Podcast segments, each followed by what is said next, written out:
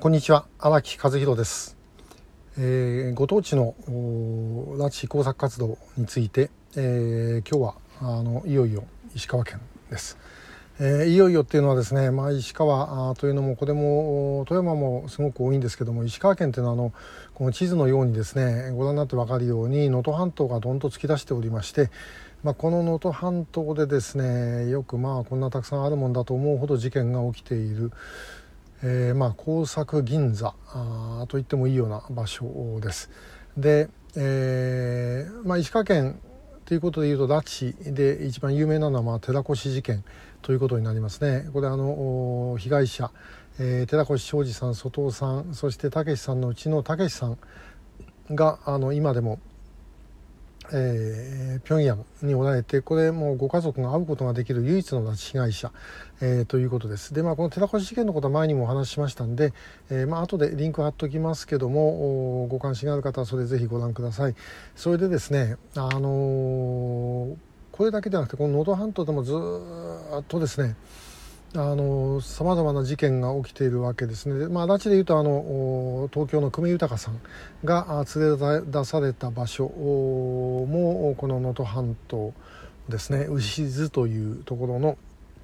まあ、船隠しというまあ小さな、入り江みたいなところですね、え、そこからボートに乗っけられたと。えー、いうことがありますからまたあのこの能登でいなくなっている特定失踪者の方も何人か、えー、おられるわけなんですね。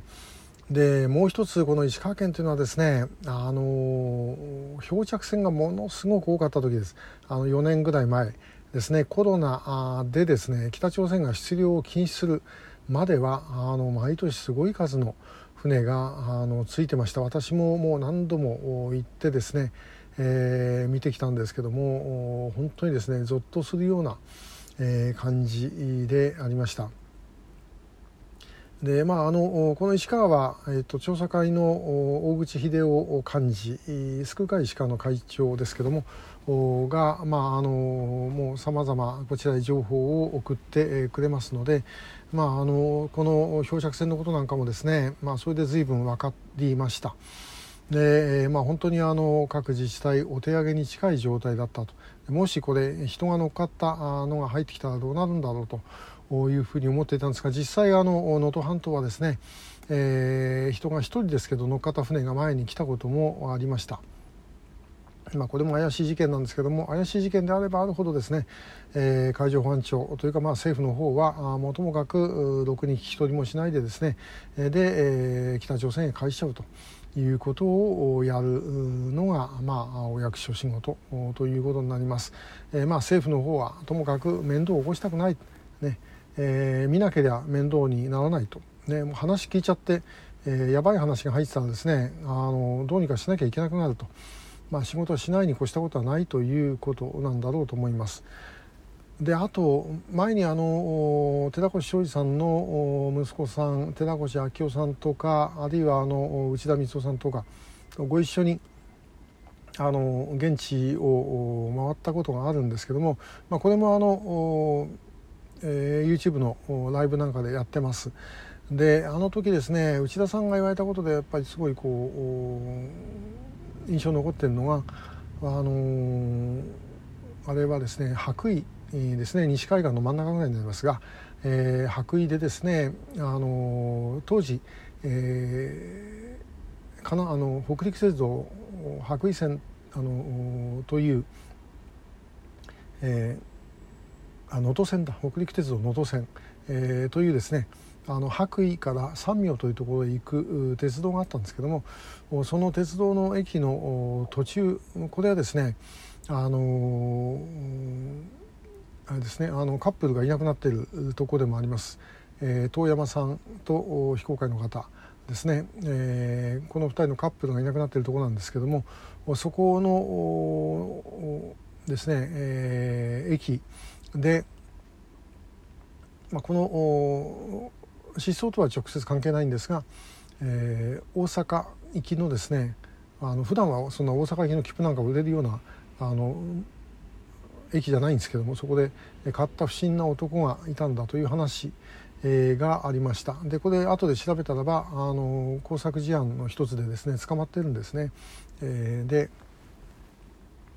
まあ、ともかくそういうようなのがたくさんあるんですね、えー、あったんですけどしかし一方で、えこのそれぞれの事案というのはですね結びつかない、え地元でですね話を聞いてもこっちの事案は知ってるんだけどもあっちの事案は知らない。自分とこの家の近くのですね、えー、自分とこのそのコミュニティので起きた事件については確かに聞いたことある、えー、でもそれ以外のこと他のところのですね同じ能登半島の事件でも隣町の事件は知らないというような、まあ、そういうことが非常に多いんですね。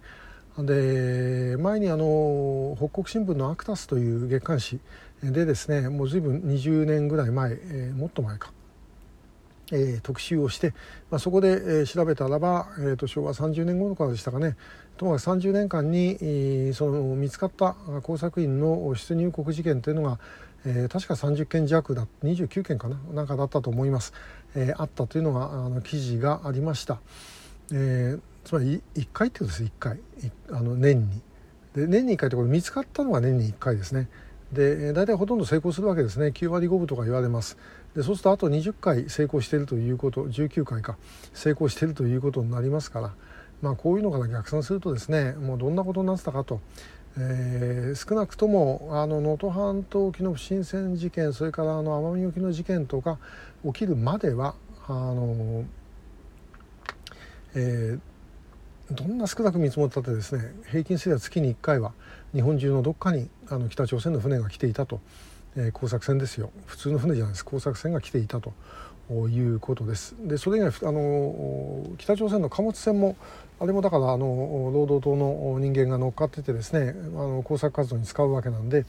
まあそれも工作船みたいなもんだと、えー、万行本なんかまあもうその主たるもんですけどねというようなあの状況なんだということです。えー、このショートメッセージ1回だけではこの問題というのはお話がしきれないぐらい石川県はすごいたくさんいろんなことが、えー、あるんだということだけとりあえず、あの覚えておいてください、えー、個別の問題、あのまた逐次、お話をしていきたいというふうに思います。今日もありがとうございました。